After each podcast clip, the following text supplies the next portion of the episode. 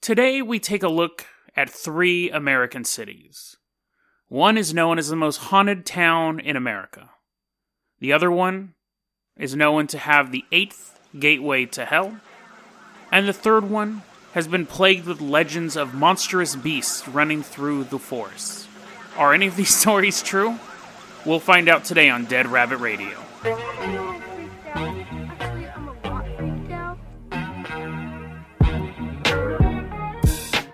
Hey everyone, welcome back to another episode of Dead Rabbit Radio. I'm your host, Jason Carpenter. I'm having a great day. I hope you're having a great day too. We have a lot to cover today because we're doing three stories on three different towns. So I want to jump right into it. Now, this is this is related to an episode I did recently, Ariana Grande and the Seven Gateways to Hell. Now, when I released that episode, I had a lot of fun recording that episode. I have a lot of fun recording all of them, but th- that one was particularly entertaining to me when I posted it up on YouTube, I had a YouTube commenter named Rising Vapor hit me up and says, Hey, there's actually, I know of a couple other towns that are similar to the town of Stull, Kansas. And so he sent me some resources. He basically said, Here's, here's a couple of information for town, enough for me to track them down. And so we are going to take a tour of these towns in America that may or may not be haunted. We will discuss that as we get into it now.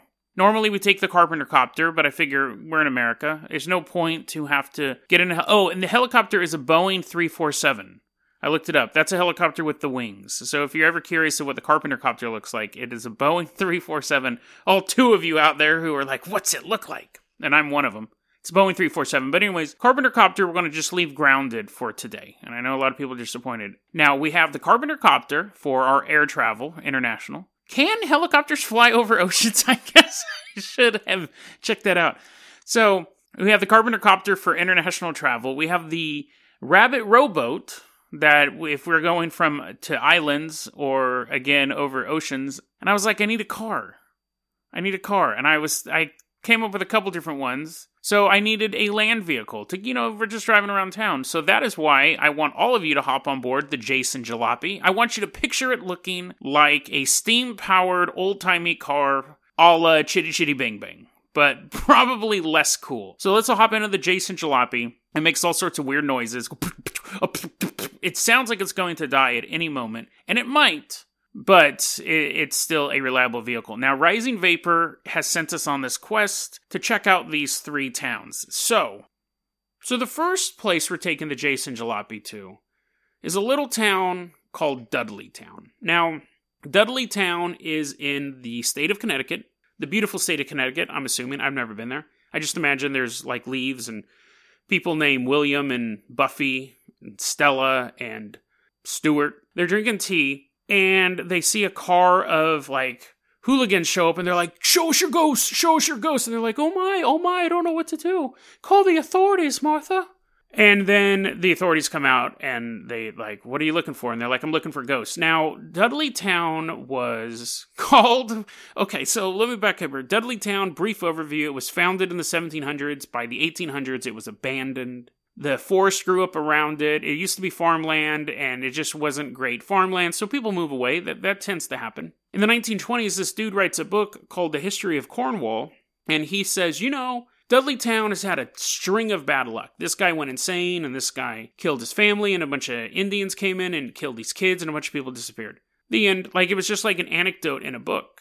And he didn't say anything supernatural was going on. He just said this is a string of bad luck rumors started to swirl. Uh, one of the rumors was that Dudley Town was founded by a guy who betrayed King Henry Seventh or whatever, and the curse was brought over because English kings are known for putting curses on people. But that was a rumor that started. The rumor started that just the land was cursed, and then it became that the land was haunted. The area itself was haunted. Dan Aykroyd, a literal Ghostbuster, and he's actually really big into paranormal research. But Dan Aykroyd's an actual Ghostbuster. He said Dudleytown is the most haunted place on Earth. Quite the boast. I think even in the intro, I said the most haunted place in America. Dan Aykroyd, I was selling it short. Dan Aykroyd said it was the most haunted place on Earth. Now, before the history of Cornwall was written, long before Dan Aykroyd was talking about it being the most haunted place on Earth, after the town of Dudleytown was abandoned, the town was bought by basically the people who still lived there, and they was bought in the name of this group that is one of the most ominously named groups that I can think of outside of Cobra or Umbrella Corporation. Actually, those names aren't as scary as this one the Dark Entry Forest Association. What? Now, their name comes from a, the, a forest near Dudleytown that's part of it called the Dark Entry Forest, because apparently the way that the mountains are situated, the forest is always dark because of like the shade or something. Maybe they're lit up during the noon, but I mean, for the most part, they're in the dark. Why don't you just call yourself the the DEFA, the D E F A? Why the Dark Entry Forest Association? They bought this land up in the 1920s, so the whole area is private land. You can't visit it, you can't take your ghost crew there, you can't traipse through it with your EMF or your spirit box or none of that stuff. They shut it down to the point that if you're driving down the road, people have reported this, that if they're driving down the road and they stop or they slow down, cops show up. People in the area are constantly watching for ghost hunters or teenagers or whatever and calling up the Connecticut State Police like they have nothing better to do than patrol this area, catching the, ghost crew or whatever. Dark Entry Forest Association guards this area so zealously that to me that actually raises more questions. If I had just seen this place and it was like, oh, this place, Connecticut, had a string of bad luck, Dan Aykroyd said it was the most haunted place on earth, I'd be like, oh, that's kind of interesting. But the fact that there's a group that's actively like suppressing people from investigating it, it just seems odd. Now, there was a report that there was a Christian based movie production company that wanted to do a movie on Dudleytown. And for whatever reason, it sounds so bizarre, but the, the director, the producers got six screenwriters, put them in a house in Dudleytown, and they're like, write a script. What? But there, it sounds like a mix up of a bad reality show and a horror movie. But, anyways, the six writers were sitting in there trying to write on the script. A bunch of behind the scenes stuff happened with the movie, producers arguing and things like that. One of the things, according to this article, was that the Dark Entry Forest Association threatened to sue the filmmakers for defamation if they made this horror movie based on their town. That is aggressive debunking. They've come out, I mean, if you go and you look up Dark Entry Forest or Dudley Town, most of the first links are Our town isn't haunted, our town isn't haunted, our town isn't haunted, please stay away. And one of the things said, How would you feel if you were sitting in your house and you saw a bunch of teenagers walk outside throwing beer cans and setting fires? Well, I wouldn't feel too good, but if I knew they were there because they thought it was the most haunted place on earth, I wouldn't mind because I would charge them five bucks. I would charge, I would open it up and say five bucks, ten bucks. I mean, it's the most haunted place on earth. And again, we talked about this with the Ariana Grande thing. Stull, Kansas is like, do not come here. There's no ghosts. Roswell says, please come here. There's aliens. And Roswell is a booming economy, tourist economy. And Stull, Kansas is just this little town in the middle of nowhere. Now, I'm going to stereotype Connecticutans, what, what I, people who live in Connecticut, Connecticut, Connecticut's. I'm going to stereotype Connecticut's, and I'm going to assume they're all just wealthy, so they don't care. They don't need the extra money. And they don't need the money. Again, they're just sipping, drinking tea. Teenagers are kind of like Archie and Jughead are like running around in the backyard, and they're like, Ugh. But it, the pushback is what makes the story suspicious. The pushback actually is what makes the story interesting. Because there's hundreds of supposed cursed towns and ghost towns and stuff like that across America and over the globe. But the fact that you have a group that's so aggressively trying to debunk it actually makes me more suspicious that something actually happened there or is happening here today. Who knows? I mean, it could just be that they got tired of teenagers like knocking over their crumpets and like driving motorcycles over their doilies and stuff like that. That's the most logical answer. But again, it's sometimes it's not the the story itself can be fairly bland. It's the little meta details behind the story that make it more suspicious. So, if I had, on a, we'll rate these on a scale of one to ten. How much would I want to visit Dudley Town? I don't know. It sounds kind of pompous. It doesn't sound like there's a lot of meat to the story. On a scale of one to ten, I'd say probably four. I wouldn't even waste my gas driving to Dudley Town. So Dudley Town, a bit of a wash. I look over at Rising Vapor, who's in the Jason Jalopy next to me, and I'm like, dude, didn't she tell me to go to this town? And he's like, well, I mean, I heard of it. I didn't technically tell you to drive to here in this really slow car. And I'm like, okay, now we are going very slowly to Mass. I can't say the, I can't pronounce the state's name. I don't think I can at least. We're going to Massachusetts. So Massachusetts is um, a couple states over, I think. It's still the East Coast, and we're going to a place called uh, Ly- Leicester or Leicester. I think it's like Leicester. There's no H. So we're going to Leicester, and we're going to visit a place called the Friends Cemetery, or also known as the Quaker Cemetery, which I wrote in my notes is Quarker Cemetery, just to let you know the level of detail and precision I have with my notes. So the the Quarker Cemetery, or it's most commonly known as the Spider Gates Cemetery, aka the eighth gateway to hell. Not one of the official seven gateways to hell. No, this is the eighth gateway to hell. This is the King Kong of gateways to hell. It was founded in 1740. That's my first note I have written down. The second note that I've written down this website is fucking nuts. So that should let you know where we're going. I found general information website on the history of Spider Gates Place. The next website I found seemed to be where most people got their information about the Spider Gates Cemetery.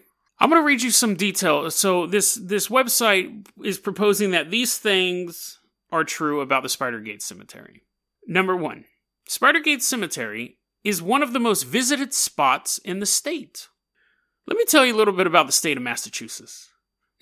Benjamin Franklin's birthplace. Martha's Vineyard. The Battle of Lexington, the place where the Revolutionary War started, the shot heard around the world, also in Massachusetts. Cape Cod. Any of these places ring a bell? But this website purports that Spidergate Cemetery is one of the most visited places in the state. The Quakers apparently believed that this cemetery, their cemetery, was sacred, and it is where they did their incantations. What? I don't. Okay, I'm not too far up on my Quaker information, but this website makes them out to be borderline Satan worshippers, and at one point, actually straight out accuses them of building an altar to worship Satan. Now, like I said, my information on Quakers is fairly limited, but they're, a, from what I understand, they are a breakaway denomination from Christianity. They're not like crazy hard workers like the Amish, but they're not like super lazy like every other Christian on the planet. They're like in between but I don't think I would ever classify the Quaker oats guy in the box where I get my oatmeal as a saint worshiper. But, anyways, this website does. Story goes in 1984, a young boy hung himself in the cemetery. The family of the boy goes, Oh, that sucks. So, we're going to give you gates for your cemetery. what? I mean, they say we're going to give you gates for your cemetery, and they're going to look like spider webs because the boy was Greek, and we are Greek as well, and the spider webs represent the story of Arachne, who weaved webs. Okay, so, anyways, they have these gates that, if you squint really hard, they may look like spider webs. Other accounts say they actually are supposed to look like sunbeams. They kind of look like boobs with wrinkles, to me. But, anyways, Spidergate Cemetery. Apparently, if you go through the gates at midnight, the devil appears and takes your soul. That would be a very easy thing to test. Just do it. Just walk through the gates at midnight and see what happens. There's also a there's a bunch of dead grass where a house used to be, which is where the Satan worshiping Quakers went. But the house is gone, but the grass the grass is still dead. Can you can you laughing podcast host explain that? Well, I mean, I don't I'm not a soil expert, but I think if you build any stone structure on something and leave it there for a while, grass might have a hard time growing back there. There is a grave for a dude, real name, Earl Marmaduke. Even back in the day, that fool got picked on at school. Earl Marmaduke is grave. If you walk around it 10 times at midnight and say, Marmaduke, talk to me, then put your head on his grave, he talks to you or moans or something. He does, he makes some sort of noise. There's two things, there's two things that I have a problem with that. One, if it's a ghost, like I can walk into my bathroom and see like the ghost of like an old man hiding underneath my kitchen cabinet. I don't know why I have a kitchen cabinet in my bathroom, but you understand, like ghosts are things that you walk through the forest, you see a ghost, you get in your car, you look in the rearview mirror, there's a ghost in your back seat. you're sleeping and you see your bedsheet starts to rise and there's a ghost crawling through your bed, all that stuff. Why is it that some ghosts can just appear anywhere, but other ghosts need these ridiculous incantations and rituals to appear? It's never explained, and this comes. I see this stuff a lot where they're like, if you do this ritual, if you hold up three thumbs, you have to borrow one from somebody else, light two matches, and then blow them out all at the same time at 4:44 a.m a ghost appears, but then I could literally just like walk outside and see like a ghost jogger. Like it doesn't make sense. It, uh, I never get the incantation stuff. My second thing, my second problem with it, is you walk around 10 times at midnight and say, Marmaduke, talk to me, and you put your head on the grave and he says something to you. Who, who, who did that? Who was the first person to do that? Did someone walk around eight times and go, I give up, nothing's happening? And then another guy walked around nine times and he's like, oh man, I, this doesn't work. And then a guy walked around 10 times, but it was three in the afternoon. And he's like, I mean, like, how did you get to that evolution of this stupid, this stupid ritual? And you can actually go and see pictures of Earl Marmaduke's tomb. There's a bunch of grass worn out because people are walking around it. Does that mean that Quakers were also satanically murdering people on that grave? Like, you can't have it both ways. You can't show me a picture of dead grass and go saint worshiping, and then show me another picture of dead grass and go, ah, just people are walking around a lot. You can't have it both ways. And then this website ends with this quote. No joke. This is the last phrase on this page for Spider Spidergate Cemetery. I love this. I'm going to read this whole quote without trying to laugh. The last legend surrounding the cemetery speaks of a hidden cave where the body of a young girl was found. You're like, Jason, that's not funny, but it gets funny. Okay. Most attempts to find this cave end in disappointment, as there really are no caves. At least not one's big enough to hide a body. How does. Someone's like, oh no, I know my body hiding caves, and that. Mm-mm. Back to the quote. Furthermore, there is no proof that a girl was ever found. However, about a mile from the cemetery is a small cave, once used as a root cellar, where a six year old boy was beaten and dumped into the river. This occurred in the early 1980s. Spidergate Cemetery is a good day trip to explore a few legends and get close with some nature and local spirits. What? I don't want to go there. You just told me that a little kid got beaten and dumped in the river in the 1980s. That's in my lifetime. I was watching Transformers. This kid's getting his brains beaten, and then the next sentence you tell me to go there for a fun trip?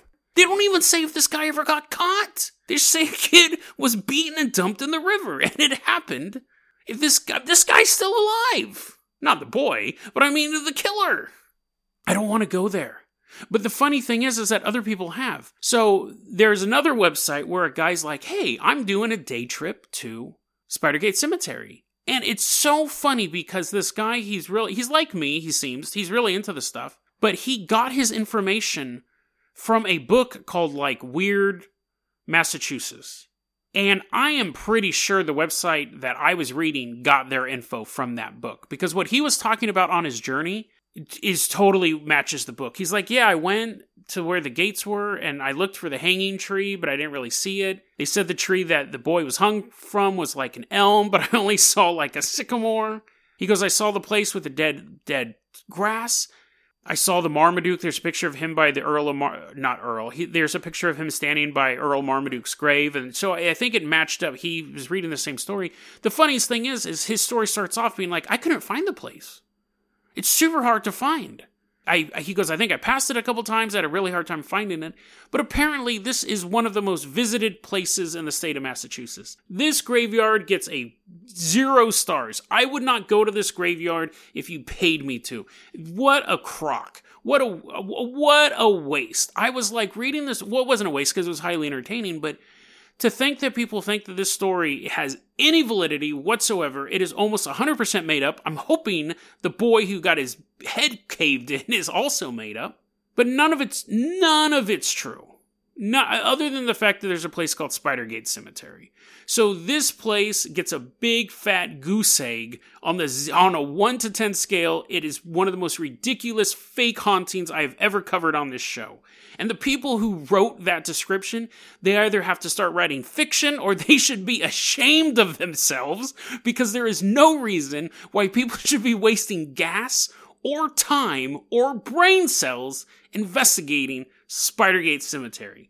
Where we're going to now, we're staying in Massachusetts. So if you're tired of me mispronouncing that, which again, I think I might actually be pronouncing that right. I, there's a lot of T's in it, but I don't, I think they're all silent. So, anyways, now we're going to a place called Dogtown. Dogtown, Massachusetts was founded in 1693. A lot of weird coincidences, a lot of weird events. The early settlers in the area reported that there was a there was a tribe of Indians called the Agawam Indians. And when the early settlers got there, they noticed there was a lot of wolf activity in the area. And the story that they heard from the natives was that the Agawam Indians' ancestors they had the ability to gain their heads would turn into the heads of dogs. And you're like, okay, you know, shamanistic and stuff like that. But the Indians also said there is a herb in this area that anyone can take, turn you into a dog, shapeshift into a dog. You didn't have to have any sort of high level ritual training or anything like that. You could turn into a dog if you could find this herb. Early settlers probably like whatever, dude. See you next Thanksgiving. The reason why the town's called Dogtown has a couple different origins. One is that there was a bunch of dogs in the area, like wolves in the area. Another possibility, which this was another fact so they just these are all facts. They just don't know which one contributed to the name of Dogtown. Was during the American Revolution. So the town was founded in 1693. It was actually very well situated because it was close to water. It was close to the water, so you could do fishing and stuff like that. But it was protected, it had natural barriers to protect it from both pirates, which was a big issue back then, and native raiding groups. So they kind of had protection from both you know, sea adversaries and land adversaries. It wasn't the best for farming, but they were able to do other things there. So it, it was a bustling town at a certain point. It was not like a Boston level town, but there it had a population. During the American Revolution, when all the men left to fight the British, women started taking dogs on in disproportionate amounts. So it got to the point where pretty much every woman had a pet dog. Now, that sounds creepy too, and it kind of makes you think like this area has some sort of like canine presence. But it was almost like all the women in town to have company, don't be dirty. You're going to be anyways, but to have company, they got dogs. But what happened was American Revolution, spoiler alert, America won, and the town was still there. But during the War of 1812, when those dastardly British showed back up, I think it was against the British, I, I might have been the French, I'm not for sure, but the War of 1812, that particular town, Dogtown, was now susceptible to naval bombardment. And people were like, you know, we can go to a place that has, you know, better economic factors, better farmland, and stuff like that. And as the townspeople left, you basically had three groups of people that stayed in the town. You had widows, you had independent women, which back then was basically code word for witch, and vagrants moved into towns because they had all these houses and no one living in them. got a lot of accusations of witchcraft in the area at this time. Now, and this is past. We're in the War of 1812, so this is past the Salem witch trials. This isn't during witch mania. But this town had such a unique, creepy vibe that it got the reputation of housing multiple witches. One of them was known as Tammy Younger, and her nickname was Queen of the Witches. And she would sit out on her patio, and when people had to travel by her house to get, you know, they're going from point A to point B in Dogtown's in the middle, as they drove by her, she would curse their oxen, and the oxen would stop, and she'd be like, Give me some potatoes and then she would let them on through. Now, that obviously could just be legend, but the person apparently did exist, and people would give her food. Now, whether or not she had the magical power to stop beasts of burden, I don't I'm not for sure. I mean, obviously logically probably not. But for whatever reason people were stopping and giving her food. Uh, maybe she's a prostitute. I don't know now that I think about it, but there were stories of in the woods, like booming sounds, you'd see like flickers of light in the forest Sometimes figures would just be standing there by the tree line. It was not a fun place to be. Imagine like Blair Witch USA. It was not a cool place to be. A practical problem, so whether or not Tammy Younger was actually a practicing witch, or she may have been practicing witch, but whether or not she actually had any sort of powers, that's up to debate, whether you're skeptic or believer or things like that. And I always kind of fall in the middle. What's not mystical, what's not you know, like, woo, might be spooky is, well, it is spooky, but not paranormal, is the third theory of how Dogtown got its name. Now, some people believe that the town didn't get the official name of Dogtown, or it didn't really get known as Dogtown until far later in its life cycle. Because after the American Revolution, after where everyone got their dogs, after 18, War of 1812, where people were leaving, people just left their dogs there. And the dogs went feral. You just had wild packs of dogs roaming the town, attacking people. And they think that that's the reason how it really got the name of Dogtown is that people from out of town would be like, I'm not going there. There's a bunch of dogs running around, and and if we're lucky, they won't eat our oxen while Tammy Younger has them frozen in fear. In 1845, the last building was razed. Like they're like, get rid of the town, it's gone. And to make things even creepier, this town apparently dog-headed Indians are running around it. People have an incredible fascination with dogs. There's a witch. There's a bunch of dogs, crazy dogs running around. You knock down all the buildings, and a spooky forest appears instead. Not just flat land. So you have all these trees, the forest re- not the next day, but I mean, you know, the, the forest reappears, and Dogtown, when they tore all the buildings down, they left the basements because what are you going to do? The cellars and stuff like that. So you can literally be walking through this forest and fall into a spooky basement from the 1600s, and no one will ever know you're there. And it's probably full of feral dogs. A lot of the cellars now have been marked with rocks, but not all of them. There's still quite a chance as you're walking through this spooky forest that you're going to fall into a cellar. A spooky, spooky cellar. So now we're in the present day. Well, not the present day. We're in 1984. Present for me when I was a kid. Now, I another boy just got his brains bashed out in spider webs, spider gates. Sorry, I've already forgotten what that place is called. It's 1984. Return of the Jedi just came out a year earlier. Transformers, I think, came out this year.